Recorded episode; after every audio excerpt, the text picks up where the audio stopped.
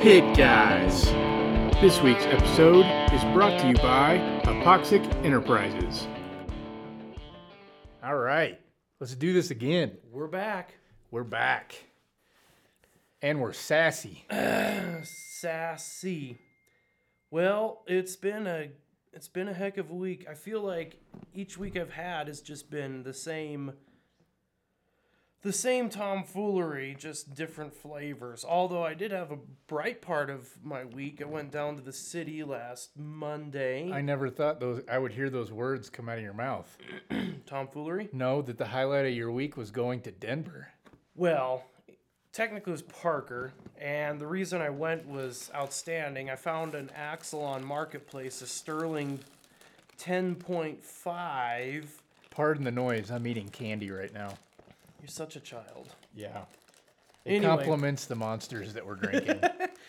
So Sterling 10.5 rear end Ford Sterling, and in that by itself, it's pretty unremarkable. However, this one has the f- ele- uh, Ford electric locker in it, and uh, it was listed for 300 bucks.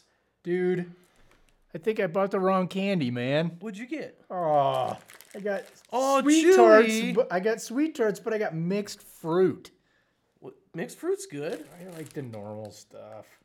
Oh well, continue. Sorry, guys. Slight crisis over here. Anyway, so I go down to pick this axle up, and it's everything that I thought it would be $300 for a Ford factory e locker in working condition. What kind of truck would that have originally come off of? Um, an F3, F, F350, F250 uh, chassis cab configuration for the most part. Like a work truck. So, like a 20, 2013 and up, I think. I think that's when they started putting the e lockers, and maybe it was 11. That's pretty new, man. Yeah. Anyway, so it's going to work in the Sterling 10.25 that's under my XJ. And in there, I have um, uh, one of those ratchet lockers, right? You know, where it, you hit throttle and it locks up, and then you take your foot off the throttle and it opens up. So fairly squirrely on the snow. But uh, it's to go in there. It's to be great. And I'm to have selectable locker front rear. I'm pretty stoked about that. What was the other exciting news about your Jeep that you unburied this week? Um, I don't know. The roof was smushed. Yeah. Yeah, there's got so much snow it crushed the roof, and that was annoying. Um, put some sliders on it, welded sliders in, cut the core, the um, rocker panels out, welded sliders in. I'm working on some suspension work now, welding some stuff together. Go over to doing stuff with Hopper. Like and subscribe. Check it out. You'll see some of the stuff I'm doing.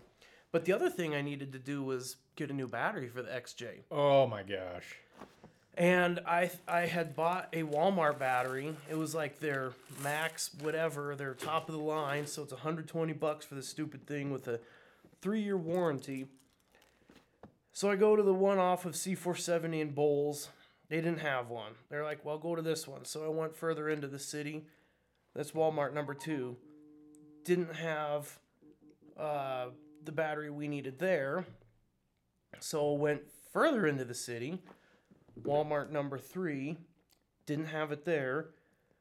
Finally, Walmart number four off of Federal and something, they had it, and I go in there and I like, I need to warranty this, and the chick's like, oh well, we have to put on our diagnostics machine. And it's gonna be like ninety minutes.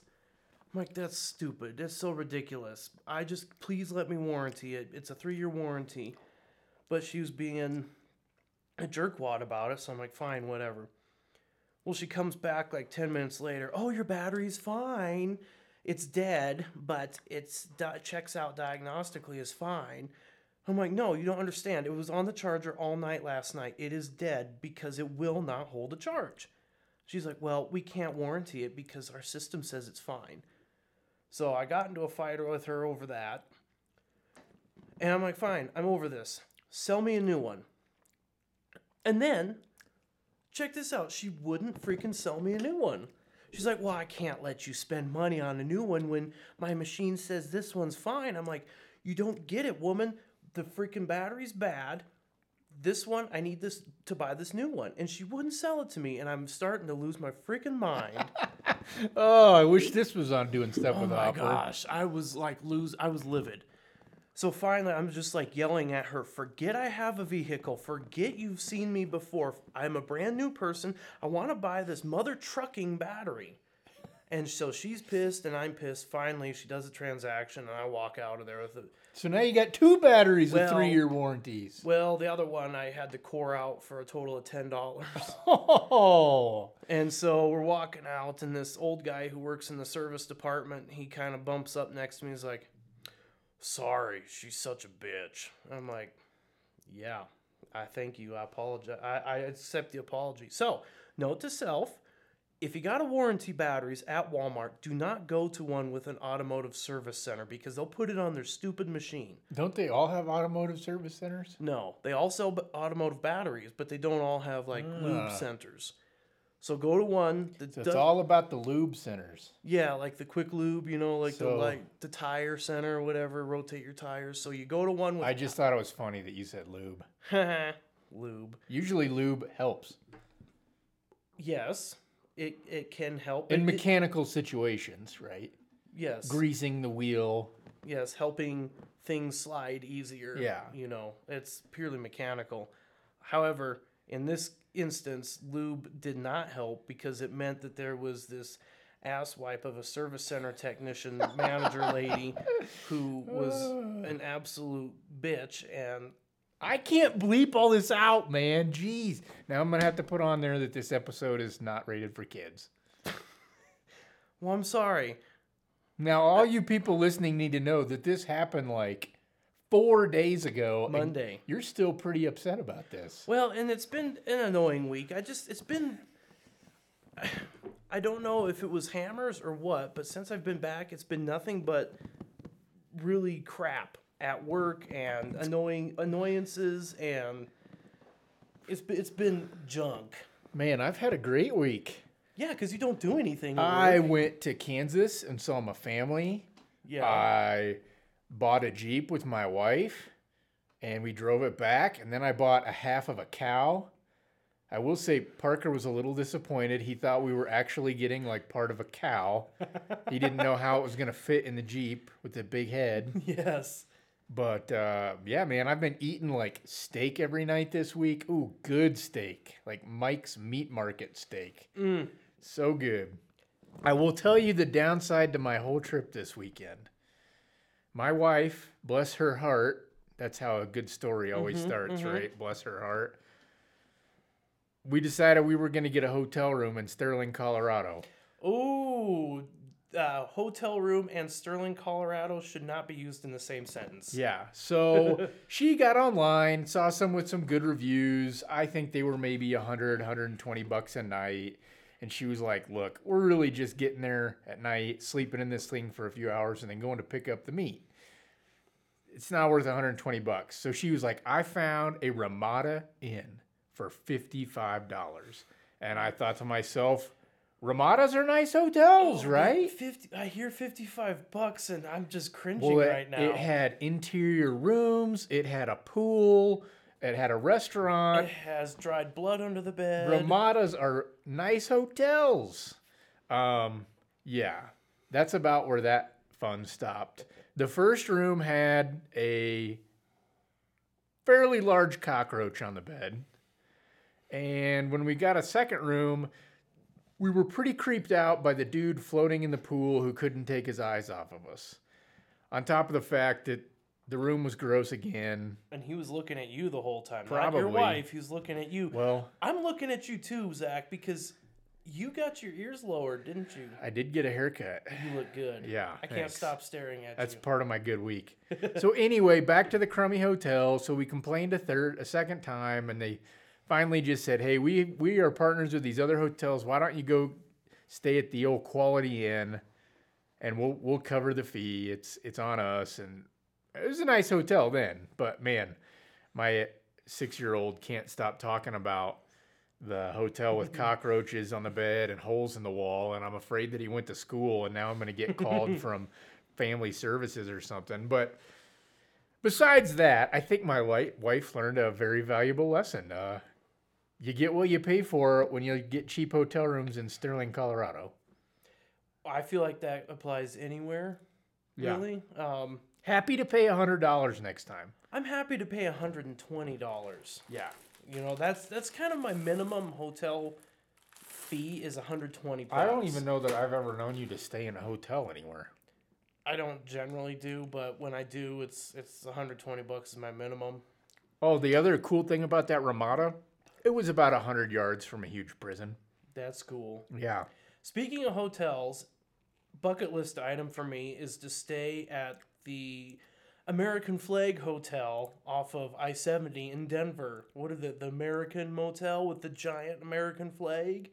You know, there by the Brass Armadillo? Oh yeah. It's advertised at like 50 bucks a night or something. Dude, that place on one side has a bar with sand volleyball courts, and on the other side has a little tiny car dealership mm-hmm. where I bought my first XJ. We Yeah. took, well, I took Dustin Wolf Peterson. Auto. Well, yeah. I took Dustin Peterson down with me to pick this thing up. It was $900 from a dealer. Damn, gone are the $900 XJ days. So we test drove this thing, and it had some real death wobble, and it was enough that when I hit fifty, the salesman in the back shit his pants. I mean, I'm not kidding. Like he was like full level freaked out, like crying to slow down. so we knew we had to drive it back to Grand County. Uh, it was about an hour and a half, and we knew we weren't going to get over fifty. And then at some point in the test drive, the bolts on the seat broke or something, and my whole seat leaned back. So we had to fix that. We just propped a two by four under there. Bought the thing for nine hundred bucks. They were very clear that it was an as is deal, Mm-hmm.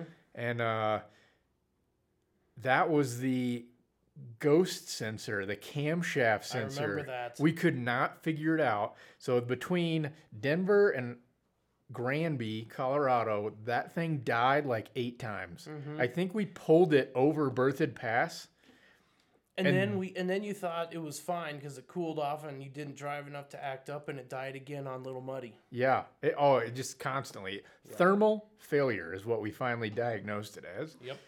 Weeks later, it was an adventure. I'm pretty sure Dustin was pissed. Well, Dustin's always pissed about something. Actually, no, Dustin's a really happy guy. Yeah. Dustin, maybe we It's, should. we need to hang out with Dustin Yeah. more often because he's he's really happy and cheerful. I guess I'm the one that's always pissed. He was a great guy to have on an adventure like that because the whole time I'm like, what did I do? What did I buy? I screwed up. I wasted 900 bucks. And the whole time he's like, no, no, no, man. This thing's going to be great. We just got to get home. It's going to be great. yeah. And it was a good little XJ. But man, I don't know how we got how we got from Walmart to there, man. Eh, I mean, Walmart's and XJs they kind of go hand in hand. But no. Yeah, was- and so then I got I got a haircut this week. Yep. I ate the largest Chipotle burrito I've ever had in my life, nice. all in one sitting. Impressive. It was until about five o'clock in the afternoon. um, yeah. Other than that, it's just like Groundhog Day, right? Go to work every day, come home every night. Well, I'm- There's no Olympics to watch anymore. I didn't watch the Olympics. Freaking, I'm not an Olympics person. It's it's too happy. Too, let's reunite. I I like, I like wars. I like Ukraine you, conflicts in Ukraine. Like it's I like Facebook fights. Oh, we're not going there. This week is I know I'm not going there. I don't. That's I like it in on the internet, but I don't want to go there. this this week has been nothing but But uh, I tell drama. you what, um, it's gonna be a fun weekend. I'm working this weekend, but my brother's coming up with his family. He's got a 2007 3 Super Duty, and uh, I'm gonna help him rebuild his front axle. We're gonna do new ball joints, new tie rod ends, new steering. It's the whole freaking front end's gonna be redone. And man, when I have a bad week or bad weeks, like that's how I decompress as I work on stuff. Yep. Why do you I- keep scooting back? Do I have bad breath or something? Well, because I'm I'm louder than you are, I guess. oh, You need to sit closer. I need to sit farther away. ah, he's watching the levels, folks. Bringing you the best experience possible. We're nothing but quality on this show. Anyway, so that's been my week. What do we got tonight? Well, we're gonna call up some guys that we. Uh, I would say that we're friends with these guys. Now, granted, we just met them. We picked them up on the side of the road on the way to California. They seem cool. Yeah. They didn't try to kill us while we were sleeping. No, and I. Well, I don't know. Did they feed you at all? They didn't really feed me. I no, guess. they didn't feed me, but they offered some food at one point, and uh, but there was there's like 400 people in their like one person camper when I went in there, and they offered me food, and it smelled weird, so I exited quickly. So we're talking about our buddies over at Genesis Racing, Rich and Seth. Mm-hmm. We got uh, hooked up with these guys. uh, I mean, barely a month before Hammers. Um, they needed some help uh, with pits and with, you know, just setup and camping and stuff like that. They had not raced at Hammers. They'd both been before. This is the first race, and so uh, yeah, we spent the week helping these guys and camping with them and getting to know them a little bit. So we're gonna have them on the show tonight Awesome, cool dudes. It's a gonna be lot a lot of you folks have probably never heard of these guys and uh, you know we can't always have the kyle chaneys and the dave coles on the show right But I tell you what, you know, it was their first time racing, and man, they did good for their first time. So it's it's gonna be worth our while to pay attention to them because, I mean, if they keep this up, they might be going places. yeah i mean they're going to the next race That's a place. we've confirmed that Good job. but yeah we'll dial those guys up here in a little bit um, you know man we had a great guest in kyle chaney last week how awesome Yeah, was that That was cool. What a cool dude, man. He I don't know what he said specifically, but he got me like fired up, man. Well, the cool thing is, like, you know, you have all these dreams and aspirations about winning races, and ooh, maybe I'm gonna like finish hammers for my first race or something like that. And you're like, listen, it takes a lot of work and dedication to one, not only finish a race like hammers, but two, to do well and then eventually win a race like hammers. It takes work, it takes seat time, it takes effort. You can't just decide, oh, I'm gonna go have, you know, I'm gonna do this racing thing and then, you know, expect to do good when you don't put effort into it. So hearing him talk about the effort and, you know, you get out of it what you put into it, that was refreshing and challenging. Yeah. And it really just uh, made me pumped about this EV car we're building Yeah. with uh, Smith Brother Racing. Yep. I did see uh, a message today. It sounds like they got our EV motors in, Cool. and so they're going to be shipping those out in the next week. Nice. I know that we have our first official brain Trust meeting. collaboration thing uh, Yeah. with Josh and Jared over at Smith Brother Racing uh, in a couple weeks, and we're hoping to get some stuff lined up. We've uh, secured a few more parts and mm-hmm. theories for our race car, so man, it's gonna be sweet. And I just I want to be that guy that shows up with a car like first.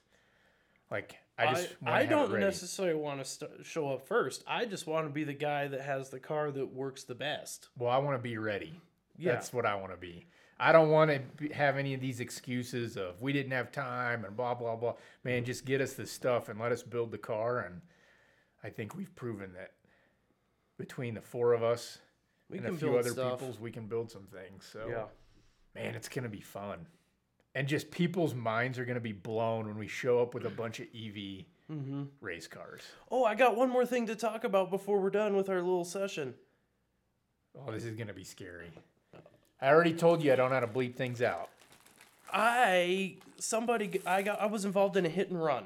Oh yes, this is a great story. So- a hit and run, yes. I was the I was the, More like a shit and get. I was the hitted victim. I was the victim of this story, so don't worry. I didn't run an old lady over and take off. So I pulled excuse me. A little congested tonight. So I uh it's been snowing up here. And I was like, I need to take my Super Duty to work, so I had to pull the Subaru out, park it on the street next to the sidewalk, pulled the Super Duty, went to work. I come home at lunch. I'm like, huh, that Subaru's parked really crooked, and I don't remember parking it that crooked. So I get out, park Super Duty, get out, walk to the Subaru. I'm like, oh crap, the whole uh, driver's side front quarter panel where the headlight is and the bumper, that's all smashed in. And I'm like, son of a gun. So I'm looking around and I'm, uh, and the, just the way it's set up and everything, I'm like, my neighbors totally backed out of their yard and backed into my Subaru. So you sent me a picture, and it really looked like they just like dented the plastic bumper. well, like it didn't look too bad. Yeah. But you look at it closer, like my headlight's pointing to the ground, and it smashed like the windshield wiper hmm. reservoir and pumps on the inside of the bumper cavity. So there's some work there. So I'm like, oh, who did it? And it was somebody Who did it? it was so, who done it? It was someone in the house. So the house next door, it's a rental unit. There's like six people living in there. So they all park in the yard. And because there's so much snow, like I take mercy on them and I'll plow their yard for them from time to time, but not all the time. There's a giant berm. So I texted like the leader of the group and I'm like, hey man, um, so I think one of your you or one of your people hit my car when they were backing out and going to work. Can you just check around? And so a little bit later he texts me. He's like, "Hey, I don't I I don't think anyone did. I'm pretty I I haven't heard of anything. Like no one seems to remember anything. We you know, sorry man." And then so I have a security camera in the front of my house. So I was like, "Well, I just wanted to check before I came home tonight and pulled the footage from my camera. Your non-functioning. Oh, okay. camera. So back up, back up. So, all right. So I was a little bummed because I have the camera to record events from like 10 o'clock at night to 6 a.m. in the morning because I'm like, I don't need to record stuff during the day. So I knew I didn't have footage of the actual hit. So they weren't going to fess up. I was out of luck. So that's when I went ahead and said, Oh, I don't want to have to like, I just figured I'd ask now before I went home and pulled the footage after work tonight. I just wanted to see if anyone had any idea before I went through all that work. Knowing full well I didn't have footage, but I'm like, you know what? I'm going to act like I do. They know I have a camera. I'm going to remind them I have a camera and see what happens. Well, what do you know? 20 minutes later, he's like, oh, yeah, so and so, she said she hit you on her way to work and she's totally going to get with you after she gets home tonight. I'm like, uh huh. Well, just have her text me. So she texted me. It's like, oh, so sorry. I feel so bad. And, and not bad enough to come knock on your front door. yeah, but- so I'm like, well, one, super happy that I have a camera, and two, now it records events all the time. Um, so anyway, I I I went and took the car down to the body shop real quick, and I'm like, hey, can you just give me a quick idea of what you think this would be to fix it? Like if I took it here, and he's like, yeah. Two grand, twenty five hundred bucks. That's will probably the bill will be when it's all said and done. I'm like, cool, thanks. So I get home, I meet up with the chick that hits me, and I'm like, listen here, we can do this two ways. One, I'll get a hold of cops, we'll have them come up, write an accident report, we'll get insurance involved, and you'll probably get a ticket for a hit and run because you didn't tell me about it until I talked to you, and then your insurance rates are gonna go up. Second scenario is give me 2500 bucks cash and we'll call it a day. Such a bad man. And she was like, "Oh my gosh, thank you so much. I was hoping you wanted to do cash." So right then and there, she Venmoed me twenty five hundred bucks. Freaking A. So I've already spent like two hundred dollars on parts, which should be all it's gonna take. And once the parts show up, I'll take it down to the shop and I'll get everything fixed on it for like two hundred bucks. And I've pocketed like thirteen hundred or twenty three hundred dollars. So You're sitting here talking about having a bad week, man. well, there's a lot of You I- hit the twenty-five hundred dollar lottery. except now I got to do a bunch of like Oh, stinking body well, you work. just said that that's like your therapy. well, not body work. Uh, like welding and, and like building stuff is therapy, not working on a freaking 2007 300,000 mile Subaru. Sounds like fun to me, man. And she was like, "Oh, I'm so I, you're so cool about this, dude. I'm like I'm so happy you're so cool." I'm like, "Listen here, lady. If you would have hit my super duty, I would have effing murdered you." I mean, I'm a little surprised she didn't offer to pay in weed. Well, I did think about bringing up the whole gas, cash, or ass scenario. I've had a few dirtball friends. You go on the lake on their boat, and and that's what they say. And I'm like, well, I Here's the here's cash. here's Take some it. cash. Don't bother me anymore. But I I took the high road and took my cash. The high road. yeah. but uh, anyway, See this. See these podcasts are like therapy for us every week. Well, and people can people can see what we have to put up with, and then they're like, "Man, Hopper, you're a saint. You haven't killed any more people than you have." I mean, actually, I rephrase that. Hopper, you haven't killed anybody yet. How? You are a saint. And now people can respect me more because I do use a lot of self. I mean, you kind of like blackmailed the girl into giving you cash.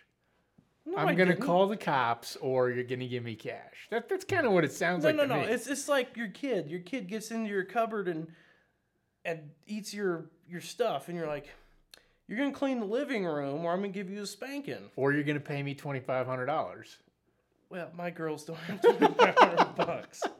Well, the one did when you Yeah. lost the sock full of cash, but Oh, that's another story for another time. My there was like forty. Was it five grand? Yeah, I think- yeah. Five grand in a sock. My kids because that's where you keep five in my sock drawer, and my kids lost it for me. It was in their room, but that's a story for another time. Man, it was like Christmas when you found that oh sock. Oh my gosh, I was so happy because I totally wrote it off. I'm like, I'm never gonna see that cash again, and it was gone for like three weeks. Man, I always I always just feel better after these like open segments. I segments. do too. I do too. Because I, my poor wife, I get home and I don't want to talk to her because, well, I don't want to burden her with all this stuff because she's just staring at her phone the whole time and doesn't want to hear about my weirdness because she's got her own stuff to deal with. I'm like, it's not fair to dump on her. So I'll dump on you guys instead. And then my wife listens to these podcasts, so she hears this anyway. So then she's gonna be like, "Yeah, you're an idiot, Hopper." Uh, I don't know if anybody even really listens to this man, but it makes me feel good. Well, I know, I know your dad does. Yeah, he does. So I have fun making it. I do too. And you look great. I love looking at you with your fresh haircut. I even trimmed my beard. Oh my gosh, Zach is a beautiful man right The now. The lady asked what I had done to my hair, and I said, Well, I spent 10 days in the desert and I didn't take a shower. Apparently, she could tell. I don't know. Well, I usually do maintenance on my own hair, but when I feel fancy, I go up to Aunt Janet's trailer and she gives me a. She does maintenance on my mohawk. I'm a Floyd barber guy. I'm an Aunt Janet. When I hit when. I hit Denver and I need a cut, man, I just go into Floyd's barber shop. Too bad they don't sponsor us on this show, huh? right. All right, well, should try and get these fellas dialed up? Yeah, let's call these guys up. Uh, thanks for listening to the open segment. Sorry if you need counseling after our therapy session. Hey, you can be on next podcast. That's right. Let's call up uh, Rich and Seth here and see what these guys are up to. Hypoxic Enterprises of Laramie, Wyoming was created by two normal guys with a simple goal in mind to create a more affordable option for everything off road. Hypoxic started over 15 years ago with a love of Jeeps and rock crawling.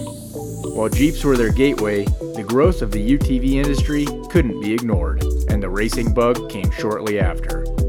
Hypoxic has a true passion for everything off road, from racing at Ultra 4's King of the Hammers to weekend cruises with the family. Whether you're a first time UTV owner or an experienced racer, Hypoxic Enterprises is here to help you build the machine of your dreams. Ride safe, ride often. Hypoxic Enterprises of Laramie, Wyoming.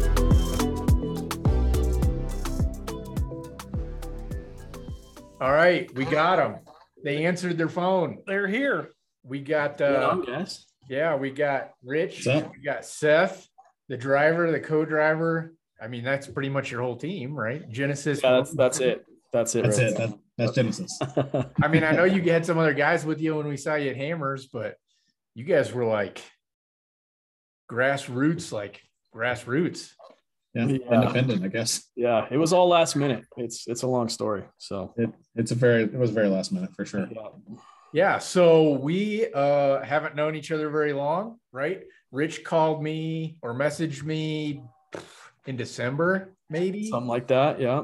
and you were we have mutual friends and you were like hey i want to go race but i don't have any like pit support or any help can you guys help and we had never met and we were like sure why Yep. not Yep. I wanted Yeah. to like the icebreaker with the uh, Rocky Mountain Speed and Fab hats.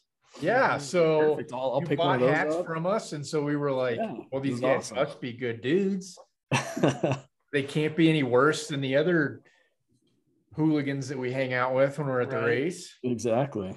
Yeah. So you guys kind of like got in our big group, and man, I thought you fit right in. yeah, it worked out great. I mean, I definitely felt like we did. It was a little weird at first for me. Usually I know a lot more people than just one, and I knew Rich, and that was it. Well, I But, tell um, you, I tell you what. So you had that uh, that red crawler out there, um, like like a like was it a old?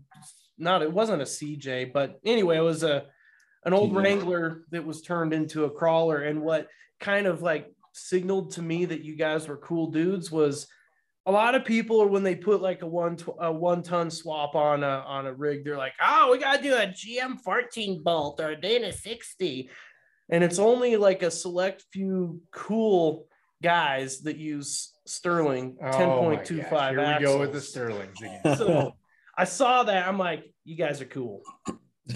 I didn't even build that thing. I bought that thing as it is. That's because you have a lot of taste. A lot of people yeah. don't have that taste. Now I'll say this: I saw your tires. well, that's it looked another like you had like heat glued a bunch of like old sneaker shoes and retreaded this thing, and I was like, man, this dude is gonna fit in with us because he's broke as hell. Yeah, Yeah, those were like a hundred dollars a piece too. yeah. You had to put air in them. Like every time you went out at night to go hit an obstacle, you came back with some sort of new flop.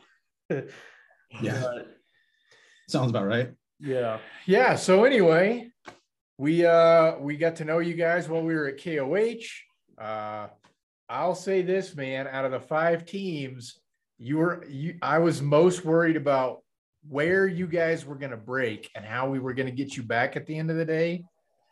And uh you guys kicked ass in the race. You had a terrible week of pre-running and learning, but man, you guys killed it in the race. Yeah. I was very Appreciate that. impressed. yeah, you weren't the only ones that thought that too. So, That's a true fact. There was a lot of doubters for sure. oh yeah, yeah. Well, you're you're weak, man, you guys thrashed.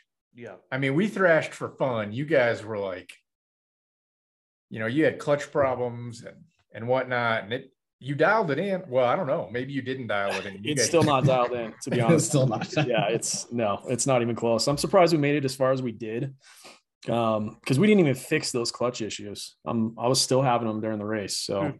we just kind of learned how to baby it a little bit to Yeah. not blow belts, and we still ended up blowing two belts at hammers. So and you lost your outer cover and part of your inner cover. Yep, You finished the thing wide open. yep, yep. And the drove back, and we belt drove back to camp. Yeah. Mhm. Yeah, the second belt we broke. I'm pretty sure a rock got into the belt because we were hearing something um, coming down outer limits, I think. And Yes. uh, we were wondering if maybe something in the training busted or something blew. We thought our race was over, and then all of a sudden the belt popped and the noise stopped. So, Yeah, um, Went away. yeah, yeah. So luckily we just swapped the belt and on our way. So, Well, you uh you did good. You got 16th place in stock turbo class. yep. Uh you had what? What did you tell me? Like 20 miles or 20 minutes on the car before you got to California? Not even 20 miles. Um, I bought the car uh, from Tory Rush around September ish. And uh, I drove it up there with him in Wyoming for maybe five ten minutes, drove it up and down the block, was like, sweet, looks good. And uh, that was kind of the extent of my pre running. Um, I took it over to a buddy's house and ran it for a little bit, maybe five ten minutes. And that was it. Hmm. So, I love that, man. That's like that's pretty badass. So you those of you listening, you know Zach loves the word grassroots. He uses it whenever he can. Um, but realistically, that's as grassroots as it gets. You can't get any more like like racing at its finest. Racing at its core is, is that right there. Oh, you go pick up a car and then you go the the world's biggest off-road race. You have like literally 10 minutes in the seat and you're like, well, we're gonna do it, and you do it, and you do it well. So that's pretty What's cool. crazy too is that is actually the first razor I've ever driven ever in my entire life. Wow. Ever. That week. Before that, it's been Wranglers and Cherokees and, and stuff like that. So I didn't even know how to drive any kind of side by side. I didn't know how to use the clutch, didn't know like how any of that stuff worked. I didn't know what belts were, nothing. So So that that's a good lead into like our typical uh, layout. Let's let's hear a little bit about you guys. Tell us uh, where you're from, how you got into this, like how did you buy? Why did you buy a razor and then drive it to California and try to race it? Like, take us through this story, man. Tell that is that's a great question. Um, so kind of my background, I've been rock crawling for a while. Um, I actually started more than on- ten minutes, I hope. Oh yeah, more than 10. I mean, starting out in high school, um, my dad actually had an 85 Ford Bronco XLT, full size. Ooh, Freaking awesome. Bronco. We're a fan. Oh, it was so bitching. It was awesome. And uh, I would take that to school and, you know, lunch hours, we would go wheeling, go tear through some mud puddles. Um, you know, I say wheeling, but it was driving through the desert. I was gonna uh, say, like, where the heck did you go to school, man? Jeez. Yeah, well, I grew up in Grand Junction, so it's there's not too many wheeling things out there. So close to the schools is just kind of desert Book Cliff area. So um, yeah, we got into some trouble with that, and uh, so I've been wheeling for, I mean, pretty much since high school. So I had this crawler, and um, I had a guy offer me money for it. I mean, you got a price for everything, and uh, offered me some money for it. I took it, and for some reason, I saw this razor pop up, and uh, I don't know. I can't really explain why I bought it or what all happened. All of my friends were surprised when I bought it, you know, because as like the crawler crew, you always make fun of the go karts, right? You know, Yeah. it's you know, I don't, because trying to I'm- do. I don't make fun of those guys because that's me. I'm the Yeah. one getting made fun of. That's I guess in my circles, we always made fun of. uh we totally did. Oh, Hopper still makes fun of me. Of course, I I will never not make fun of Yeah. you, Zach. Yeah. Never. Yeah, but um, I mean, I have some some experience in racing, so I've seen them. So it's not like I've ever you know not been in racing or side by side stuff or anything like that. Um, I've helped out a 4400 team at King of the Hammers, some best in the desert races. So I have that background, so I've seen it. So when I saw this razor, for some reason, I don't know, the lights were shining on me, something like that, and uh, I just decided to buy it, and I went for it, and went and picked it up no idea what I was doing. I could barely even pull it out of the dude's garage, um, you know, because I was pushing on the pedal and trying to drive it like a vehicle. And Mhm. obviously, as you guys know, it's a little bit different than that, waiting for the clutch to engage. So, um, yeah, I don't know. I don't have a good answer for it. So everything just kind of happened like it was supposed to, I think. So, So what's funny is, is that you know how social media works, right? We didn't know each other, um, but we had mutual friends. So I keep seeing this like rich guy bought Tori's race car, and I'm like, oh, okay. So some guy bought a used razor, and it keeps popping up on my feed, and then somebody told me like, no, man, he's gonna race that thing, and I'm like. Man, this guy just went and bought a race car and he's going to race it. That's pretty cool. And then you called me and I was like, oh, that's nuts. The freaking algorithm at Facebook, man. yep. Dude, is this all how everything works out, right? That's crazy. That's actually a little creepy. It is very creepy. But I remember when you bought it and your got your buddies were tagging you and commenting like, Yep. what the heck are you doing? I was yeah, the same pretty way. much. I mean, that's the crawler crew that we have. Yeah, I mean, we made fundraisers all the time, and uh, yeah, And so now, like. Three of you are racing them. yeah, which is insane, right? Yeah, and one of my buddies, John Cocky, is one of them. I mean, we used to crawl together all the time. So um, Bobby, so so you you guys did you all grow up together then or how did that how does that work how do you two know each other Uh, we basically met through mutual friends. Um, we have some friends, uh, Chad and Megan and Tyler. Tyler was one of the guys that was out there, um, kind of helping us out in the garage the night before. It was actually part of his like bachelor party, if you want to put a tag on it. But uh, yeah, we all kind of met through mutual friends and our buddy Cuervo, um, who uh, runs the flop shop, who helped us get the car ready, like literally the day that we left. Um, we met through him too. So we've, you know, we've been talking for a while and then Rich and I have been hanging out and, you know, just by ourselves or just him and I and, you know, working the bars and stuff like that too. And just having a grand old time wheeling. So where where did you come from, Seth? Like, give us like a little rundown on how you got into this. Well, how I got into the racing thing is completely weird, but um, I'll start with me crawling. I started on my first Jeep in 07 um, because of my buddy Corvo. Um, at the time, he didn't go by Corvo, went by John. Um, bought my first had an XJ, typical, you know, Mhm. XJ short arm kit, blah blah blah. Then I just started buying Jeeps and lifting Jeeps throughout that time. Built that thing into a buggy, wrecked it. Uh, built several other vehicles too. Just got bored and then started, you know, doing hardcore stuff with Rich and our buddy Chad and uh, John and all them. And uh, yeah, we just really just do, doing crazy stuff like wheeling Carnage and Penrose and um, was it oh Montrose and stuff. I remember looking at Rich when we were in Montrose. It was like 2018 or 19 or something like that. And we didn't have buggies at the time. And we're just kind of like, we're there for the ride and hanging out. And it's like, kept looking at each other, man, I really wish we had a buggy right now. And then like the next year, we both had a buggy Yeah. and we wheeled all of, it was actually 19 because all of 2020 we wheeled all summer long and uh we just you know made a really good friendship with that and then um i was joking around one day on i think on facebook Yep. yeah and uh he's like you know next stop is koh or whatever. And, and i was like need a co-driver? Ha ha ha. Just kidding. And he's he actually texted me like the next day. He's like actually i do need a co-driver. I was like awesome. oh like okay never done that before. I was completely kidding. Um and now we're here. And we did koh and koh is my it was my first time ever going to koh always seen it on tv watch it every year. I take the day off and actually like make a whole day out of it on the actual like 4400 race and i would watch the other races throughout the week too but you know it was a, the joy of going there and seeing like the big arch driving in was just phenomenal for me like i was I was talking to Rich driving in. I was like, I feel like I want to cry right now, but I'm not mm-hmm. quite sure if I want to cry and embarrass myself. But at the same time, I don't really care.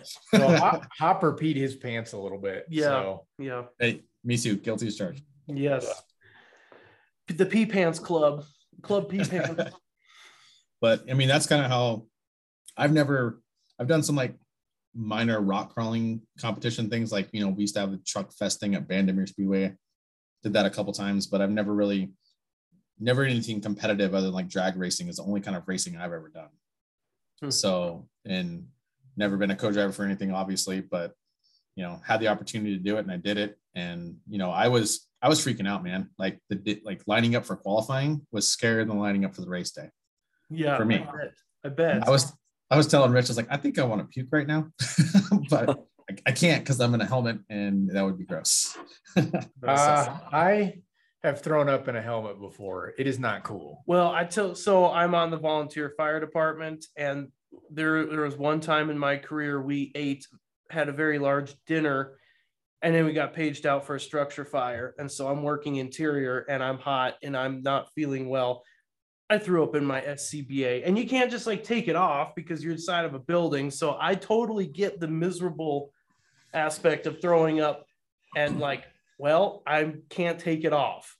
So Yeah. I get it. It sucks. Yeah, it's claustrophobic for sure. I mean, that's one thing that a lot of people don't realize if you don't race. I mean, both me and Seth have never. I mean, the first time we even hooked into our Hans devices was mm-hmm. qualifying. Yeah, I, Yeah, I think. I think I remember trying to help you guys. yeah, I'm pretty sure. Yeah, you guys really. I was. Yeah, we didn't know how to hook our Hanses up. So I had No. to hook your inner hooks and I had to go over the other one to reach them. And I was like, man, I hope these guys are cool with me crawling in this car. whatever. No, yeah, I had no clue what to do. But yeah. we went so- through the same we went through the same thing with Jeff, our co-driver, and the pit guy's worst guest ever. I have to mention that. And uh yeah, when we got when we bought the Hans and we bought the helmet for him and everything, he's just like, "Ah, you know, you're gonna have to show me how to use this. And I'm like, well, I know how it works, but I've never actually worn one either. Mm-hmm. So yeah, and I you put all that stuff on a race suit, gloves. I mean, it's Uh, there's a lot there. I mean, it's different. I mean, Seth can attest to this. You know, rock crawling, we're used to just doing lap belts, and you're hanging out the window, you have your arm out the window, and If you even have a door. Yeah, that's true. If you Yeah. have a door, and uh, you know that's so because that's how I'm used to to driving rigs and and crawling. So being strapped into something, having window nets, having a helmet, having a Hans where you can't really turn your neck, it was intimidating for sure. And not being prepared up into that race and literally hooking up the first time at qualifying, yeah, me and Seth were uh, we're going through it for sure. And on Yeah. top of it all, you had freaking 10 minutes prior before you got there in that car in a side by side. So, man, Yeah. what a what a life-changing experience all in one week. Yeah, my first time in the ca- actually riding in it for me was the day after we got there. I hadn't hadn't rid- I had sat in it and I had you know just to make like measure and stuff because we had like custom do the seat mount for me because I'm a little bit longer in the torso so like I was my head was almost hitting the cage. So our buddy John at the flop shop had to do redo a bunch of seat mounts and stuff for mine. And uh my first time sitting in that thing with my helmet on was at KOH like on what, what day did we get there? Thursday. So Friday. the Friday. So the Friday after we got there, that next morning was my first time in that car. So you see a lot of different setups, right? And you guys pull your car into the work tent that we had at KOH. Now, our car that we built uh, has doors, and we intentionally built that because our driver and co-driver said we ain't crawling in and out of this thing a hundred times. You guys pull in, you don't have doors. You have you have essentially like welded doors or panels. Yep. Right. And uh our guys were like, oh man, those poor bastards are gonna have to be crawling in and out of that thing. But you gotta after a few days, you it looked like you figured out how to get in and You out. got it down right? pretty smooth. Yeah. Yeah. Yeah. Definitely. The- Seth, it was your harder than the hole, race your suit. hole to get in the car was a little bit smaller, I think, than Rich's. Well, I'm a bigger guy for sure. Yeah. Um, it, was it was- fun to watch. Gee, thanks. um, no, it was definitely trying at first. Like I, had, you know, gotten in it a couple times before we left, and like, well, just gonna have to get used to it. So the more that I got in and out of it, obviously, the better and quicker I got at it. But once that race suit was on, it was way harder to get into the race suit. A Yeah. little bit, a little bit tighter around certain areas. I'm like, this is uncomfortable. Well, like you said, man, that's the stuff that nobody thinks about, right? Like Yeah. you think you think I'm gonna buy a car and we're gonna go race it. That's the expensive part. But then you got to buy like all that safety equipment. And it's not like you don't use somebody else's, you don't borrow that. Like, Yeah. yeah, I- it gets pricey, it gets claustrophobic. Yeah. You guys learned all of that in a very short time. Yeah. By Mhm. no means is this like the perfect blueprint for what you should do. Going no, definitely not. I mean, a little bit more preparation for sure, but yeah. Yep. But you guys had a lot of fun. hmm I mean, Yeah. I never even, I don't think I ever heard you guys like raise your voice. Well, and you were smiling the whole time, so I mean that's a good sign. Yeah. We had a blast. yeah, I mean, that's the point of everything, right? I mean, we knew we weren't going to win. So, you know, if you kind of go into it like that with that attitude and just have fun, I'm competitive, just kind of my nature. So, Seth had to kind of reel me in a little bit on my competitiveness and tell me not to just send it in the car, which probably would have ended our race. But, um, It did. Totally you know, we uh we had a blast. It's kind of cool. Yeah, it was it was awesome to do it with Seth. He did a great job, and uh, just hanging out with my buddy out there was awesome for sure. it was definitely an experience of a, of a lifetime for me and i can't wait to do it again honestly and just keep making memories with it you know the i commend rich on his driving because there was a lot of times it was you know couldn't see anything and he's like i, I can't see anything i'm like you're good hopefully someone like hopefully like the racetrack thing actually does its job and we can actually see if there's a car in front of us i was like just keep going we're on race course and you know, there's a couple times we did have some navigation errors, and uh, a couple of them were my fault for sure. Um, and that was, you know, the race course moved around on the GPS a little bit, and I had researched the GPS to try and really figure out how to navigate it and use it.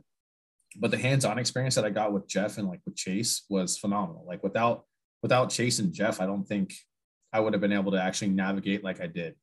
Um, even though I did have a couple of mess ups, but I mean, hey, Shannon Campbell messes up every now and then, right? So Yeah.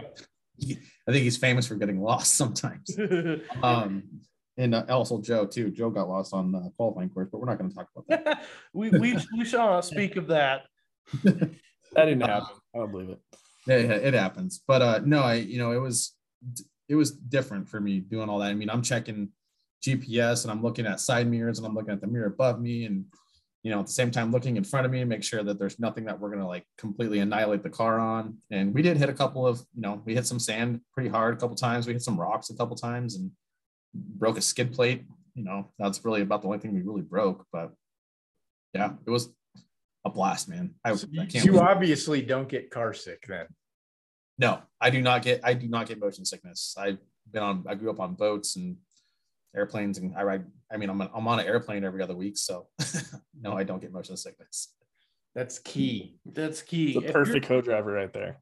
yeah co-drivers probably should not have issues with motion sickness just No. that's just a suggestion idea i don't know do with it what you will It'd definitely be bad to get motion sickness while you're being a co-driver. and Yeah. You have to keep your driver in con- well, not in control, but keep him calmed down. We've we've out. told this story before, but we went to our first race in Montana last summer and we did a half a lap, maybe 20 miles. And we we were chasing and my razor, and all of a sudden Joe gets on the radio and says, Hey man, we're pulling over. And so of course we're like, great, something broke in the car. What happened? And we get there and Jeff is like 20 feet from the car with his hands on his knees, just just barfing. I mean, emptying his intestines via his mouth yeah, we're like, what happened, man? Are you sick? Like, did you get something? And he looks at us and he goes, No, man, I get motion sickness. And Oh were like, no! what? How did we get this far? and he was like, I just didn't really think about it. And he's like sick to his stomach the whole week. And he like gutted the whole weekend out.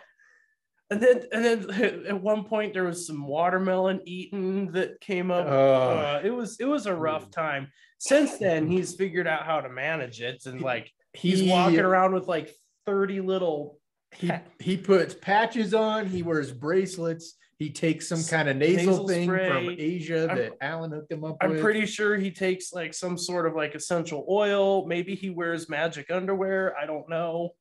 I don't know. Jeez. But he makes it work. yeah, that's funny. That's Yeah, awesome. it's it's easy for me to sit here and be like, eh, heh, heh, heh, when I'm actually the world's worst navigator. Hence, that's why I don't go into the race car because I'd be like, hey, this is not how this works. And the driver would be like, I'm going to shoot you now. That's what my wife said before when she found out I was going to be a co-driver and like navigating. She's like, "You're the worst navigator ever." Oh, yes. so like listening to her talk, I'm like, "Don't tell Rich this." like, I don't, don't whatever. Don't tell Rich. And she actually told him this past week, and she's like, "I'm surprised he did as good as he did because he is a terrible navigator." That's kind lie. of that's kind of badass. That's kind of Yeah. bad. Not gonna yeah. lie. So shout out to her for calling me out, but uh, hey, I did pretty good. So Uh, Yeah, you didn't tell me that So- until after the race. So good good plan. Good strategy. very bad. right. So you guys ended up getting uh 16th place in your class. You you got caught up in the 2022 Spooners traffic jam. And that that pretty much did you in like it did everybody else, where you just ran out of time. Um, but man, you got to remote pit too, and I think your car was in pretty decent shape. Mhm. Uh, you guys were in good spirits, but I mean, you guys realized pretty quick the sun was going down and yeah. you were timed out regardless. Um, Yeah, I mean, knowing the pace, you know, having experience with that 4400 team, I know what kind of pace you need to have in order to finish on time. So, you know, luckily I had that. So I knew when we got stuck in spooners there for a while, um, as the clock was ticking, getting stuck behind there, um, you know, you kind of know in the back of your mind that this is it. We either need to go in the next 10 minutes or we're not going to finish. And um, it's disheartening for sure. But, um, you know, I think we got to the top of Spooners, you know, after we cleared that traffic. And uh, I think I radioed to you, Hopper, I think, and um, asked kind of what our time was, what the cutoff was, you know, what kind of our options are. And um, you didn't really tell me too much. You Well, and basically, uh, yeah, that whole time we were trying to figure out on our end by getting hold of race officials and like Mm-hmm. because we heard like six different things. They had no clue either. they didn't know. They're like, Which well, we're great. gonna we're gonna try and get a hold via cell phone because they didn't give us a radio. So you're like, what's going on? What's going on? I'm like, we're just gonna have to have a conversation when you show up into pits. And Zach and I are like, what are what's what's our strategy here? What are we gonna do? And we're like, uh... yeah, you you know, from our perspective as like a pit crew, it's tough. We ran into this with Robert and Adam last year. And then the same thing with you guys, where it's like, man, okay, so amongst ourselves, Hopper and I, it's like we have to feel these guys out, right? If if they want to keep going, like we need to politely tell them, like, you can do that, but maybe it's not a great idea. You know, you don't, we don't know what that conversation between us and you guys is going to look like. Now, luckily, I think as soon as you guys pulled in, you pretty much knew at that point it's going to be a long night, or we could just drive back to the pits right now. And that's I mean, what the race, having- race official told us too. Yeah, exactly. Yeah, right when we pulled into pit two, the race official basically told us that we could keep going, but you're not going to have Ultra4 support. You're basically going to be rec wheeling. So there's not going to be any help. There's no people out there, nothing at all. And um, I mean, realistically, could we have finished and kept going? Absolutely. Uh, but being doing pitting before, you know, for that 4400 team, I've been stuck out at pit two for 13 hours and you're you know building fires and, and hanging out and yeah it kind of turns into a little camping trip out there. And uh i mean asking you guys to do that i just met you a couple months ago. Um i wouldn't ask you guys to do that. So Well, we we appreciate that we'd had the conversation though. We were completely willing to do that, but we're at the same time we're like, uh, hopefully, hopefully they don't ask us to, and so we appreciate the decision that was made. yeah it, it luckily worked out but i will say that that stretch there kind of at the top of spooners after i talked to you hopper and then uh you telling me that that we'll talk about it in pits um i don't know if that it did something to me again it's probably the same thing that you know when i bought this razor but you know seth can attest to this i drove like a freaking madman Yeah. nice. Down outer limits and we did some crazy insane lines down outer limits Yes. We've over the desert section and uh, up aftershock into to pit two, and I was I was hauling. It was Yeah. it was fun. That was probably the funnest little stretch that I had personally as a driver. You know, because by that time it's you know four o'clock or so. You've been driving, you've been sitting in the car all day, and you're kind of one with the car at that point. Mhm. You know, again, not having seat time. That's probably the only time I felt comfortable in the car, Hmm. and uh, it was awesome. I mean, I mean, I was I was fine to call it after after that and getting into pit two. So Nice. So you had that experience. So I you're and obviously you're excited to move forward now. Like you you've gotten bit by the bug and it was a it was a good all around. So you're gonna keep racing, then I take it. absolutely, yep, Good. I think so. Yeah. yep. I knew coming into this, I said, you know, if I absolutely love it, I'm going to keep going. If I hate this and this is not something that I want to do financially, just mentally, I'm not in it, then I'm fully okay with just backing out of it and going back into regular rec wheeling. And uh, I mean, both me and Seth talked about it. We're we're definitely going to do more races for sure. I mean, that high after you finish the race was something that you can't really describe unless you've actually done it. And uh, yeah, we're we're definitely going to do some more races for sure. So for people that have never met you before, Rich, excited Rich and angry Rich and tired Rich, they're all the same person, right? Accurate. Yep. Yep. I Yes. could never tell if you were like dejected or pumped or like if you had just woken up. Like you were like the most even keeled guy in the whole group, I think. Mm-hmm. I'll probably uh I mean I was a, a security guard at a nightclub and then also a bar for about six years or so. Um, kind of in my early to mid twenties. Hey, so you did that too, Hopper. I did. You had girls Uh, grab your ass all the time. suspenders. Suspenders, yeah. jeez. I didn't wear any suspenders, but They were always snapping them, and it was usually like the older they were, the more snaps I got out of them. yep, yep. That was a fun time for sure. So but I don't know if that has something to do with it. Maybe I just got my kind of stone face, you know, common pressure situations and Um, I mean, you can ask Seth. I don't think we ever really freaked out at any point. Um, you know, we No. didn't get angry at each other. We didn't yell at each other. Um, I mean, there wasn't anything crazy that really happened between us. I mean, we rolled into pits and you know, we would just kind of sit there and eat some snacks and hang out. And even the guys at pit one that helped us out, which, you know, that was huge, huge thank you to those guys. Oh yeah, those guys were amazing. Eddie and was it Nate? I think it was too. Nate Yep. was super. Everyone was super helpful. Yeah, Like- Justin was up there. Nate was up there. Dustin, yeah. Yeah. Huge shout out to those guys. That was awesome. Um, but yeah, even they said to us too in the pits, they're like, man, you guys are so calm. It's like, well, yeah, it's, you know, we're just having fun, just hanging out. Just Just sit here, fun. Yeah. yeah, you can't do much while we're sitting here waiting to fuel. So might as well just hang out and have a snack and a drink and, and relax. So Well, Man. Rich Pete. So that's funny. overall, like, I mean, you had a great week at Hammers, right? You guys had fun. I mean, Seth, it was your first trip there. Like, tell us what you thought about Hammertown and being at Hammers. I mean, outside of the race, just being there.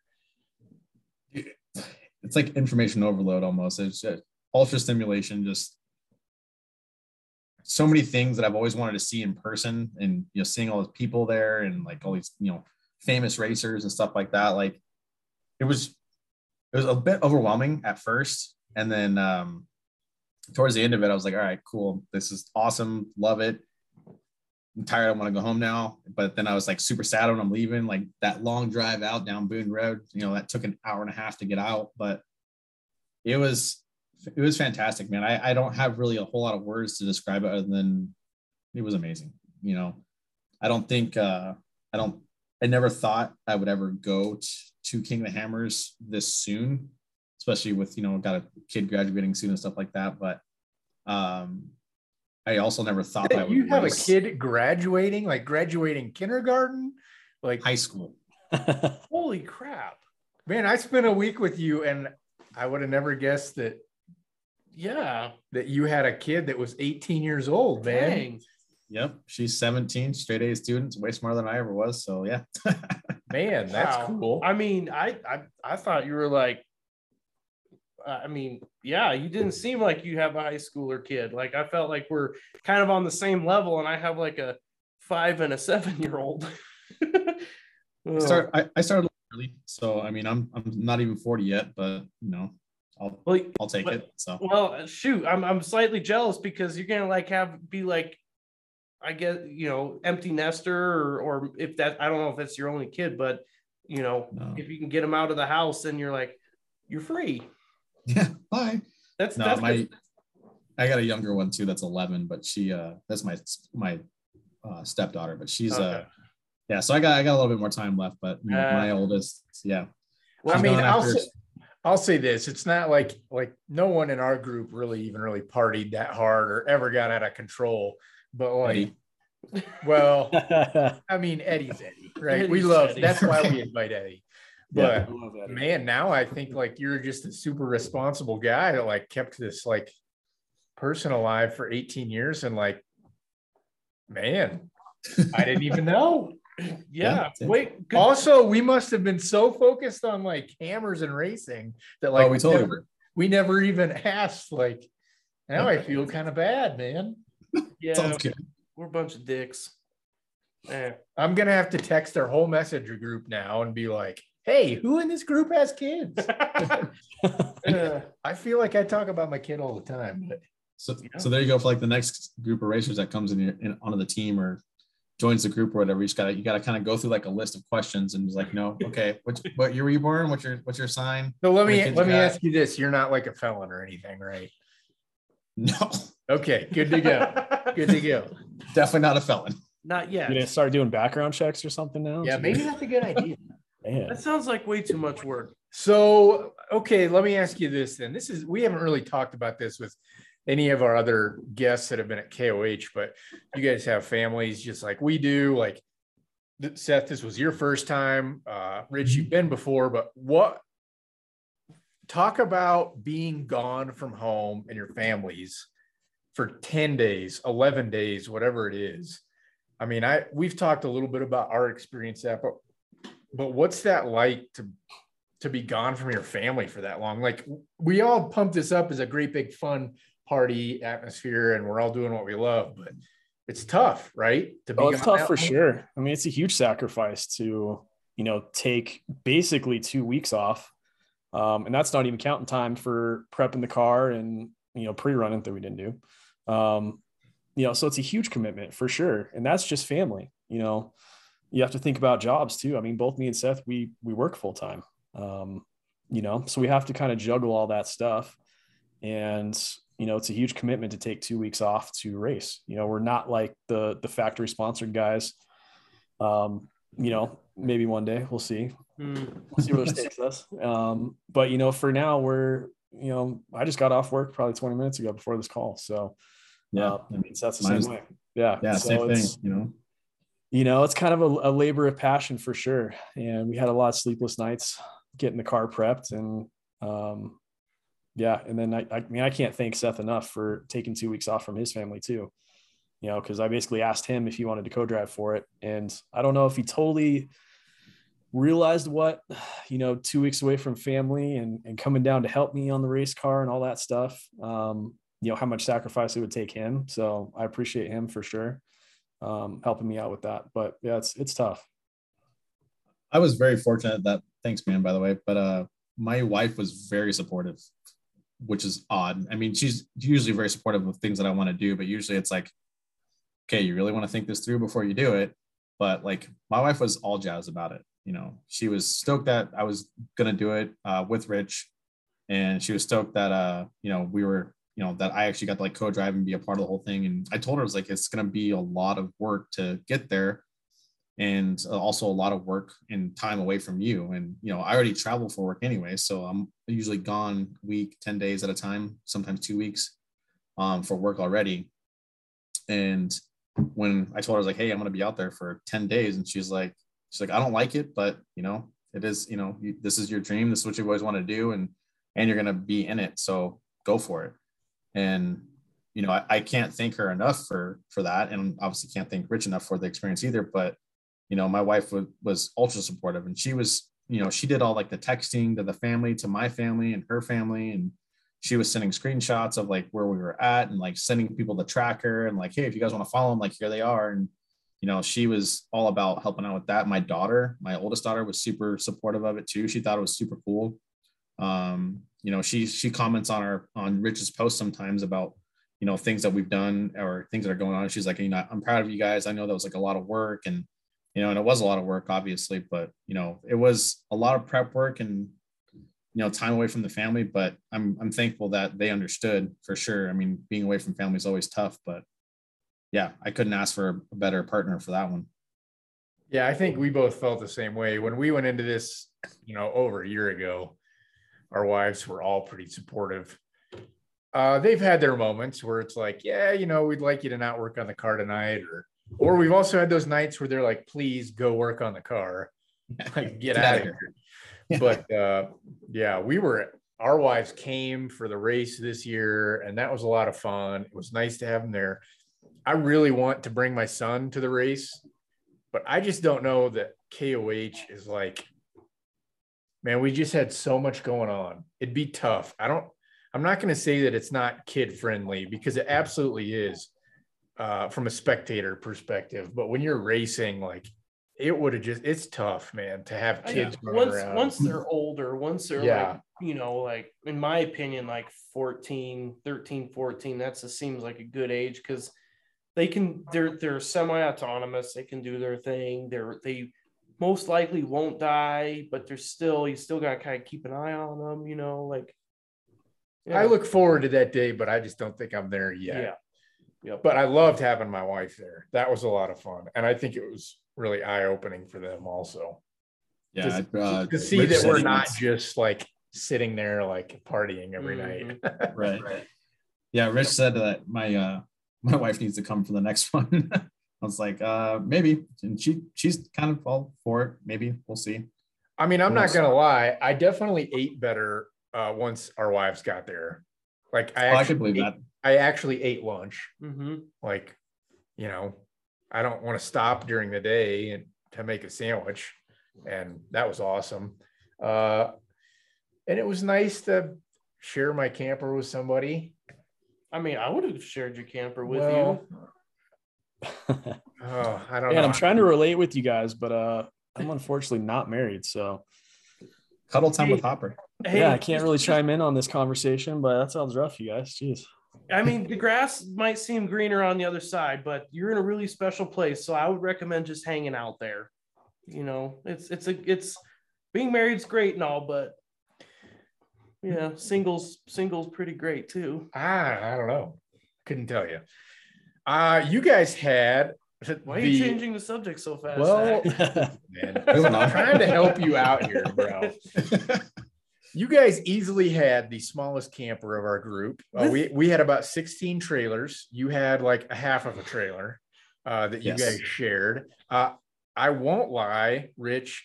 A couple of guys did ask me about your situation uh, because they thought it was a little tight for two dudes in Well, that little trailer. but two but- dudes, and then one time I went over there and there's like 30 dudes in there. I don't know how that was physically possible, but there was it was that.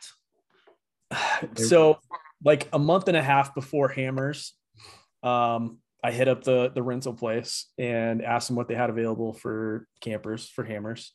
And um they had a bunch available bigger campers by the way than the one that we got. And uh i procrastinated on getting it ordered because it's not cheap. Spoiler alert it's super expensive to rent the camper out there. Um and uh yeah, I procrastinated on it. And probably two weeks before Hammers, I finally called them up and tried to get it ordered. And somebody who I'm not going to name rented out 30 campers from this company and basically wiped out their whole inventory. So the only thing that they had left was this little 24 foot. I want to say it's a two sleeper, but I don't even think it could sleep two people because maybe like one and a half because it it had a full size bed, which really fit me. And then Seth had to sleep on the table that made it into a bed. Yes. he was like sleeping all cockeyed. So yeah, to sleep on an angle was weird. uh, it was it was terrible. So that was not my choice to get that. If it was my choice, I'd have something way bigger. But um, my procrastination kind of led us to that point. So Well, I'll say this Hopper and I are pretty good friends. And we did not sleep in the same trailer at Hammers. Mm-mm. And you guys No. are like friends, and you slept in the same camper and you drove together. I mean, like, man, you guys must be, you're like bonded now for life. I mean, let's not get too carried away. But I mean, on our wheeling trips, we uh, I've got a, a 24 foot car hauler um, that has sleeping quarters in the front. And anytime we go out crawling and stuff, we would sleep in my trailer. It's got heater in it. Um, it's got refrigerator. It's got a bed in it. Um, the guys would throw up cots um, in my camper. Actually, the guys that came out to Hammers, um, Cuervo, Romney, and Tyler, they actually all slept in my trailer. So we're we're kind of used to it. Um, I mean, we're not a huge budget racing operation, so we can't have quite you know toter homes or anything yet. Mm-hmm. So we're we're Maybe one used to day. Yeah, that, I don't I don't think we had any issues in that that little camper. I'm not going to No. lie. I like it plush, man. Yeah. Zach, Zach's I mean- you're, you're a bit of a prima donna. I've been called a prima donna yes. before. It's true. Yep. And now that Well, has I mean, moniker has you are the mayor. Yes. Well, Mayor the Circle mayor Town. of Circletown. Crap. I was really hoping Circle- I was going to like die and go away. Thank you for reviving that because I You're had forgotten about it. That's your Uh, name in the, the text group. That's what I saved you as. Yes. Oh, that's funny because I save everybody under nicknames as well. And for the text group, like I have like one name in there and I have no idea who anyone else is. It's just numbers that show up. And it's like, Same. guess who's saying what? Um, but so so you've mentioned this a few times. You've thrown some names out there, the three dudes, and then the the what is it, the flop shop or something like that. Like a bunch of random dudes showed up. They're driving around a, a flat fenders, flat fender Willys. They're like welding on stuff, working on stuff, and I'm like, who are where these guys come from? So tell us a little bit about them. So my buddy, the guy that had the flatty, um, John Cuervo. Cuervo's not his real last name. That's just kind of his nickname that, Sure. that he sure. gave himself. Um, but he owns the flop shop here Okay. in uh, here in Denver, and they're that actually was the dude that owns the flop shop. Man, I never Yep. put that together. Yeah, neither Yeah. did I until now, until we're talking now. And then I just got on my phone real quick and I'm like, I'm pretty sure I follow the flop shop on Instagram and then I looked it up and I'm like, yeah, that's the flop shop. No way. I, okay, small world. Yeah. So he was actually the one that teched us in literally three days before we left for Hammers. And um, they're actually getting ready to merge actually with High Country Performance 4x4.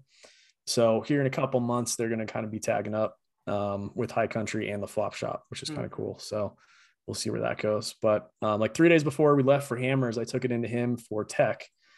And again, not knowing anything as far as what is required on tech, minus what Ultra4 releases, which is a discussion for another day. Um, we had a bunch of things that didn't pass. Um, our roof thickness wasn't correct. Um, the door stuff we had to address. We had to change some door things on it. I had some like routine maintenance things to do on it. I had to put some uh, some knuckles on it, little things like that.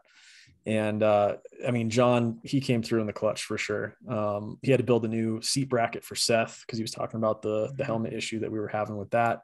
Obviously, you need to do that to pass tech. So um, he helped us out huge. It was awesome. Um, He totally did. yeah, he was he was great. And, And, then he uh, drove all the way to California. so they actually flew in. So kind of the story behind Okay. that is my buddy Tyler, who Seth and I we were actually just in his wedding this last weekend. Yeah. King of the Hammers was actually his bachelor party. oh, uh, and this is like our, our whole wheeling group. This is, I mean, I've wheeled with these guys forever. So um, it was Seth Romney, or I'm sorry, uh, Tyler Romney and Cuervo who flew into Vegas. And then from Vegas, they rented this little, I don't even know what kind of car it was. Like a Yeah. Nissan Murano or something. Yeah. yeah, some and they they got a flat tire, car. right? Yeah. yeah. And they Yep, drove I- from Vegas to Hammers, got a flat tire. Yep, I think saw that. The entire week. I think they just left it there until they changed it. But um, so it kind of turned into like a bachelor party thing. And then, I mean, everybody was jazzed up that Seth and I were racing, that we all just kind of started working on the car together and kind of went back to our roots as, you know, hanging out in the garage, drinking beers. Um, and we prepped the car the night before and it was, it was awesome. And obviously they did everything correct because we didn't have anything come loose. Nothing broke on the car, no flats. I mean, it was, it was pretty sweet to have them out there for sure. I mean, we couldn't have done it without any of those guys. So, So this Yeah, this they definitely uh, came in a clutch. this brings up a good thing. We need to we need to write this note down. Sometime on this show, we have to talk about Hopper's bachelor party. Oh my gosh. Not to, not tonight because it's like a totally different mood. Uh, but yeah, you say bachelor party, and it just made me think of and Hoppers. Dustin's bachelor party. oh yeah, Dustin. Oh my yeah, yeah.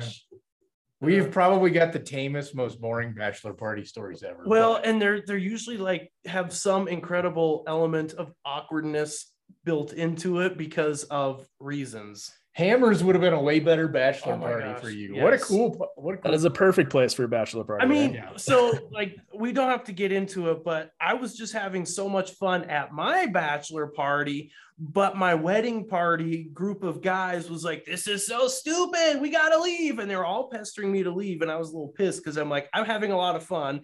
They weren't. I'm like, it's about me. For the record, I think it was the total opposite. You hated it. You didn't want to be there. We forced you to do it. That's what I remember. Yeah, I don't remember. That was a long time ago. That was like 12 years ago, something like that. 11 years. Anyway, Yeah, we, we that's a- digress. That'll yeah. be an open segment in the next couple weeks. Mm-hmm. If we remember it. Well, that was cool that those guys came. Yeah, because we were all of a sudden there were these extra dudes there, and we're like, I think these guys are with Rich, but maybe they just met him. Like we weren't sure, and then like you, you guys never actually introduced us. yeah. But Yeah. that's, that's cool. I mean, We're Yeah. in race car mode. Yeah. You, we were there. You were there to race, not like have social club. So yeah, that's what was tough too. Is is because I mean, we wanted to have a good time for the bachelor party, right? But I mean, coming into it, everybody knew that me and Seth were going to be in race mode. Mm-hmm. You know, the day before qualifying, and then the day before the race and the race. So it was kind of a, a weird dynamic, a little bit. Um, I mean, we definitely partied the you know after the race, but um, oh, for sure. Well, again, that's hard to tell, Rich, because You look you looked the same like the night before when you were Yeah. not partying. So Perfect. Yeah. He's I just just- so what's the word? Like he's like so stoic. He's just like Yep. I will has say this. look. Rich and I like to party the same way. Yeah. and I, and that's based off of the fact that Justin and Nate uh, begged us to constantly go to these obstacles every night. We got to go to Chocolate Thunder. Ugh. We got to go to Backdoor. Let's take our rigs. Let's watch some carnage. And me and Rich were always the two dudes that were like, uh, uh thanks, but no thanks. Like we'd rather sleep. And Yeah. those dudes were relentless, man. Mhm. Yeah. And, definitely were. I gotta That's say, you, you did a good job, man, of like standing up to that. Uh, and it made me feel a little bit better because I wasn't the only guy. That, But who wants to leave the comfort of a smudge pot? well, I'm Exactly. with you. And Seth, every night you left, you came back with a different flat tire. So, you know, And know, it wasn't it wasn't just a flat tire. It was like, hey, Shredded. I found this tire in the middle of Pakistan under some warlord's bed type of shred. So Yeah, they're old. they're old. It's still sitting on a flat tire in my garage right now. So oh, okay, cool. about. All right. It's fine. but yeah, I had a great time hanging out with you guys during the week, man. You you were easy to be around with. Uh, you know, you never know if you, if a guy's gonna be like a cusser and a wrench thrower, and that certainly wasn't you guys. But You know, Yeah. I definitely have poor choice of words a lot of the time, but oh, you know, dude, dude, like weaning don't get it. yourself off of the F word when you get home is like one of the hardest things. Well, I it totally is. I still use it. I mean, when you work when you work with a with a crew of like you know our crew down at the at the sewer plant, we're a pretty bunch of we're good dudes, but we're also fairly rough and tumble. So it wasn't that bad of a transition. What uh did you guys like deal with the uh, post like KOH depression like many of us do? Oh, for sure. Oh, totally did right away. Yeah. I mean, for Like- like three days after Hammers, I texted Seth every single day. And I was like, hey, I'm just checking. Did we race King of the Hammers like two days ago? yeah, man, we He just- definitely did. Next day I text him, hey man, did we did we race hammers like three, four days ago? And he's like, Yep, yeah, we did. I was like, All right, cool. Yeah, that's awesome. It's just the weirdest thing because you're so ready to like be home and like Yeah. be done with it. And then the second you get home, like I was happy to be at home in the evenings uh, when I was with my family. But man, during the day, you're just like, oh, just take me back. Right. Yeah. Hopper was the the one in our group, like constantly like, I just want to go back to the desert.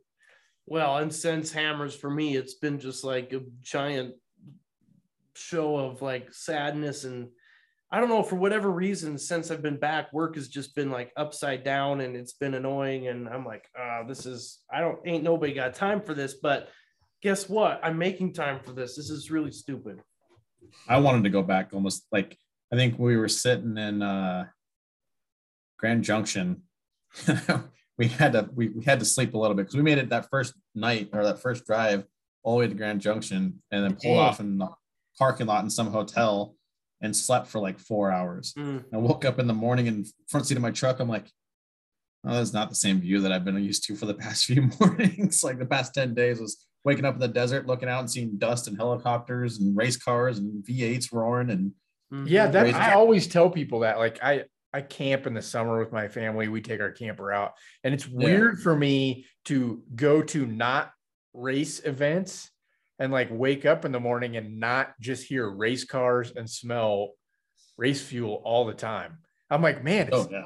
I don't like it when it's quiet. Well, and the thing about the thing about hammers too is it never goes to sleep. It's like 2 a.m. and there's still V8s running, and you're like, and then you wake up and it's like 4:45 and there's still someone buzzing around. Like it never stops. But it's not annoying either. Like even Yeah. my wife was like, I like to wake up to that. yeah, Like Yeah, it's like a it's like a good white noise, right? yeah. It is like a good white noise. Yeah. I agree. Other than like the Sublime concert the night before our race, Oh, was- that was so damn loud. That was brutal. Like I at one point. I, I think their sound guy was like fiddling with the bass knob because like sometimes it's just loud and then other times I'm like sitting bolt upright like the windows are coming out of the camper now. I'm not gonna lie, I fell asleep in the second song. Like I think I did the same. It didn't bother me at all. Well, I would I'd wake back up because the sound guy was Oh, fiddling with the bass knob. I was out cold. I, I, I will say this: every year at Hammers is like the best ten nights of sleep I get in a year. Like I slept like a baby while we were out. I slept good until we ran out of propane, and then it was miserable. And then we put propane back on, and then it was good again. Yeah, I did. Yeah, I was like sleeping on the slide out, and, and there. I don't. I don't think the gasket was that good on that thing because I could feel cold air coming in, and then I could feel every time the bass hit when Sublime was playing. Feel some dust being based into your Oh. face. It's like a. It's like a massage bed, except you know with cold, not hot. a little weird. So, what are you guys gonna do next, man? What What's your uh What's your race? I know I tried to like peer pressure Rich into running the Mint 400, 400. Yes, you did. but I thought about it too. it's I a really tough did. sell. That's a quick turnaround for us. Yeah, I really thought about doing that. Um, I think the Utah race is probably going to be the next one. Um, the Ultra Four Series race in Utah and Tooele, I think it is. Mm-hmm. But I mean, I'm intrigued by the the desert stuff. I mean, Zach, you and I have talked about it a little bit. Um, that's I don't know, man. There's something about desert racing stuff. Either best in desert score. There's a bunch of different you know places you can do it. But I think that'd be cool to kind of to dabble in that a little bit. Um, along with doing some ultra four stuff, you know, because on the the West Coast series here, we're kind of limited to three races maybe. Um, I don't know if we're going to be able to make the Mexico race, you know, again, being kind of a, a smaller budget race team. Um, you know, we don't really have the funds to, to do every single race. So, um, maybe some of the best in the desert stuff is, is something we're going to maybe try. Um, you know, maybe the Vegas Reno, uh, which I've pitted for before. Um, I've also done the Silver State, um, the Laughlin race I've done as well. So might dabble in some of that, but um, we'll see. Definitely going to do some more races this year, though, for sure. You think you guys Absolutely. are gonna do uh Sturgis? Because I'd love to hang out Oh, with you guys. sure. in- Oh, I'd doing love to hang out with you guys in Sturgis. I- yeah, yeah, we're doing That's- Sturgis for sure. that's a sweet event, man, because there's just a lot of extra stuff. Well, I'm planning on being in Sturgis. Last year I went to Sturgis with uh, Josh Smith and his crew, and I love those guys, man. We had a blast. But it is a little bit of a downer to be hanging out with a bunch of 19 year olds in Sturgis. I'm not gonna lie. Yeah. So Yeah, I feel I feel like a few more of you old guys coming. I mean, I'm only 32, so let's let's not get too crazy. I crazy. mean, I feel like so I haven't been to Sturgis. I feel like I need to get some leather assless chaps to properly Oh enjoy. Sturgis experience. That's I'm gonna- a- that's just a- gonna go ahead and say no to that. That's Like, a that would doing a- stuff with Hopper that nobody wants to I'm see. all for it, Hopper. I'll, I'll do it with you. I got See, you. that's why we're friends, Rich. I mean, I'll, I'll support you doing whatever you want to do. I, I say no, but you do you, bud. I'm not supporting that Seth, one bit. why are you such a naysayer? But I appreciate I appreciate the uh the kudos towards you do you. I appreciate that. Well, it's it's a cool race. You guys definitely got to do that. We're gonna go to Utah. I think we're gonna help you guys a little bit out in Utah. Um, I've never been to this course, so I'm excited to see what it looks like. Yeah, But I'm neither. I'm with you, Rich. I really want to. I get. I'm getting pulled towards this desert racing. I want to see more what it's about. I'm, I'm intrigued by it. Plus, those are like the historic races, right? Right. We all like grew up like hearing hearing Mhm. about. My father-in-law, man, he he'd talk for days about these historic desert races, and it's on my list too, man. So I mean, as far as pitting goes, so from having that experience for you guys, um, chasing a race is so much freaking fun. Um, you know, that's kind of the only time you get. I, I just I just had guy? flashbacks of our trip from main pit to pit two, which we've discussed on the show before. If Oh, you're telling rental? me that it's like two to three days of that, We're not gonna be doing it in a rental rear wheel drive. you freaking sign me up. Except you're going to be on like time crunch. You're going to be like, all right, the, the guys are going to be getting to pit in an hour. So you have an hour to get to that pit, get all set up. So it's it's kind of like racing for you guys. So yeah. maybe don't bring a two wheel drive rental truck. Just Yeah, Words just of wisdom. I'm bringing a two wheel drive rental truck and we're ramping it again. We're launching it in the air. Well, all right then. All right. Better get the extra insurance. Right? Yep. As long as Hopper's written it, I don't care. That's fair. Yeah. Hmm. well, what else, guys?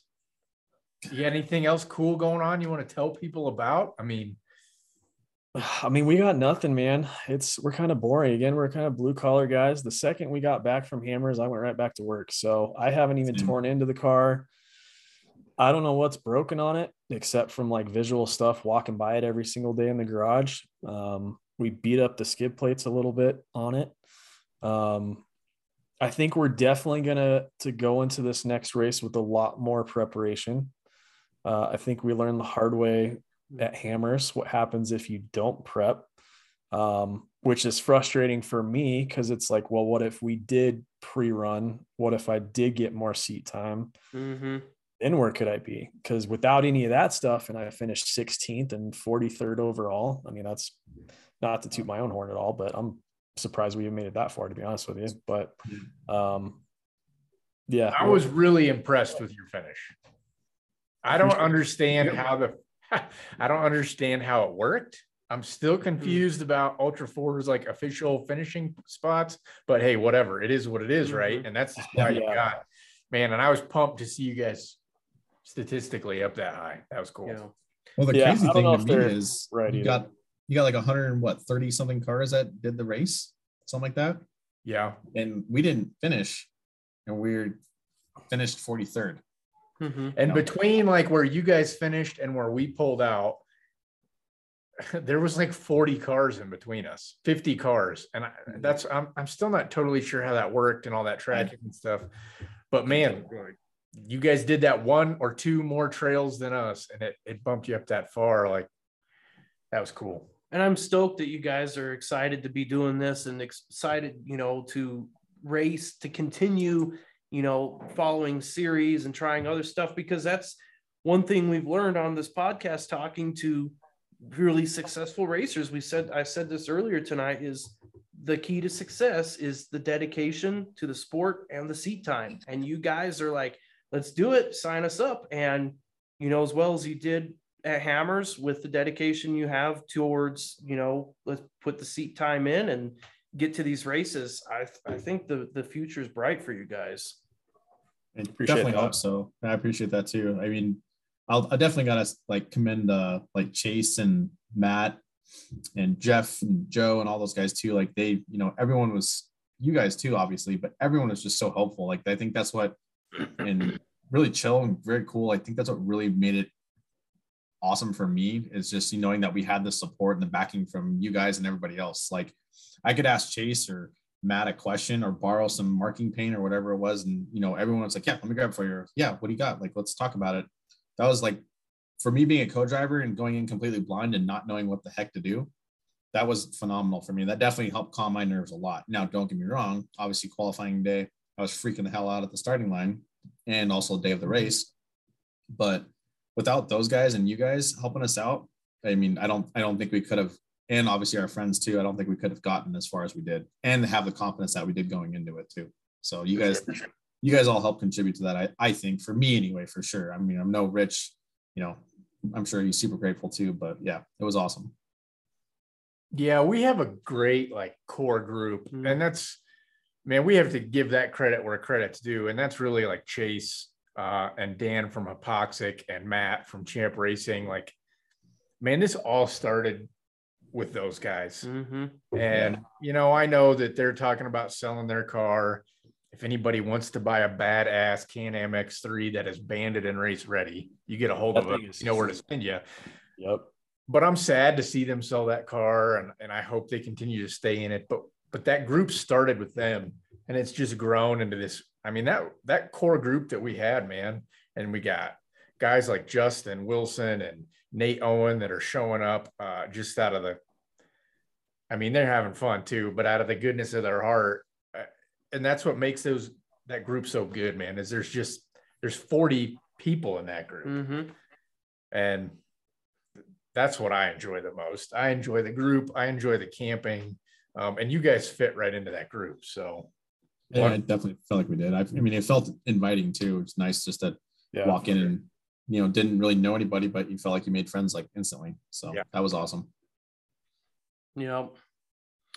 Well, Uh, cool. You guys, guys got anything else for us or? No, no, and I I appreciate you guys. You know, it's I know it's late and you're both working. You know, you just uh, it's it's been a long a long day for both of you, and you know, we're we're blue like you said earlier. We're blue collar working stiffs, and so thanks for taking the time out of your evenings when you could be you know getting some shut eye. So thanks for thanks for showing up and talking to us. Of course. No, thanks. to be here. That- Yeah, thanks for having us, I'm pumped to go to some more races with you guys. yeah. dude. I'm so stoked. I can't wait. No, we're doing it. We're doing it. It's gonna be awesome. Oh yeah, we're gonna do it. Might Awesome. lose my job, made my wife, but it's okay. We're gonna keep going. We'll figure it out. We'll be fine. Figure it out. It's fine. we need to keep that job, man, because you because we're gonna we're about ready to start milking you for, for right. Hey, I can do a I can do a Pit Guys racing team like s- sales profile. I can make that happen. Heck There yeah. Well, we'll we'll be talking later. We'll be Yeah. talking later. Yeah, yeah, for sure, for sure. I'll, I'll echo what Hopper said. Thanks for coming on. Uh, thanks for telling us about your your guys' history and where you came from. You know, we're excited to see you get into the sport, and yeah, we're just happy to be a part of it, man. Yeah. Definitely. All right, you guys. Well, thanks again, and uh, can't wait to hook up with you guys later and keep this uh, keep this relationship going. For sure. yeah. Thanks, guys. Yeah, no problem, man. Rich and Seth from Genesis Racing. That was pretty cool, man. What a what a fun story. Yeah. And I think that that's a story that is more common in Ultra4 than than most series. So, all right. Well, we're glad we had them on, and we guys all need to start following them and and pay attention because they're they're racing. They're gonna be going far. All right. cool. You've been listening to The Pit Guys. Follow us on Facebook, Instagram, and all major podcast platforms. We'll see you at the races.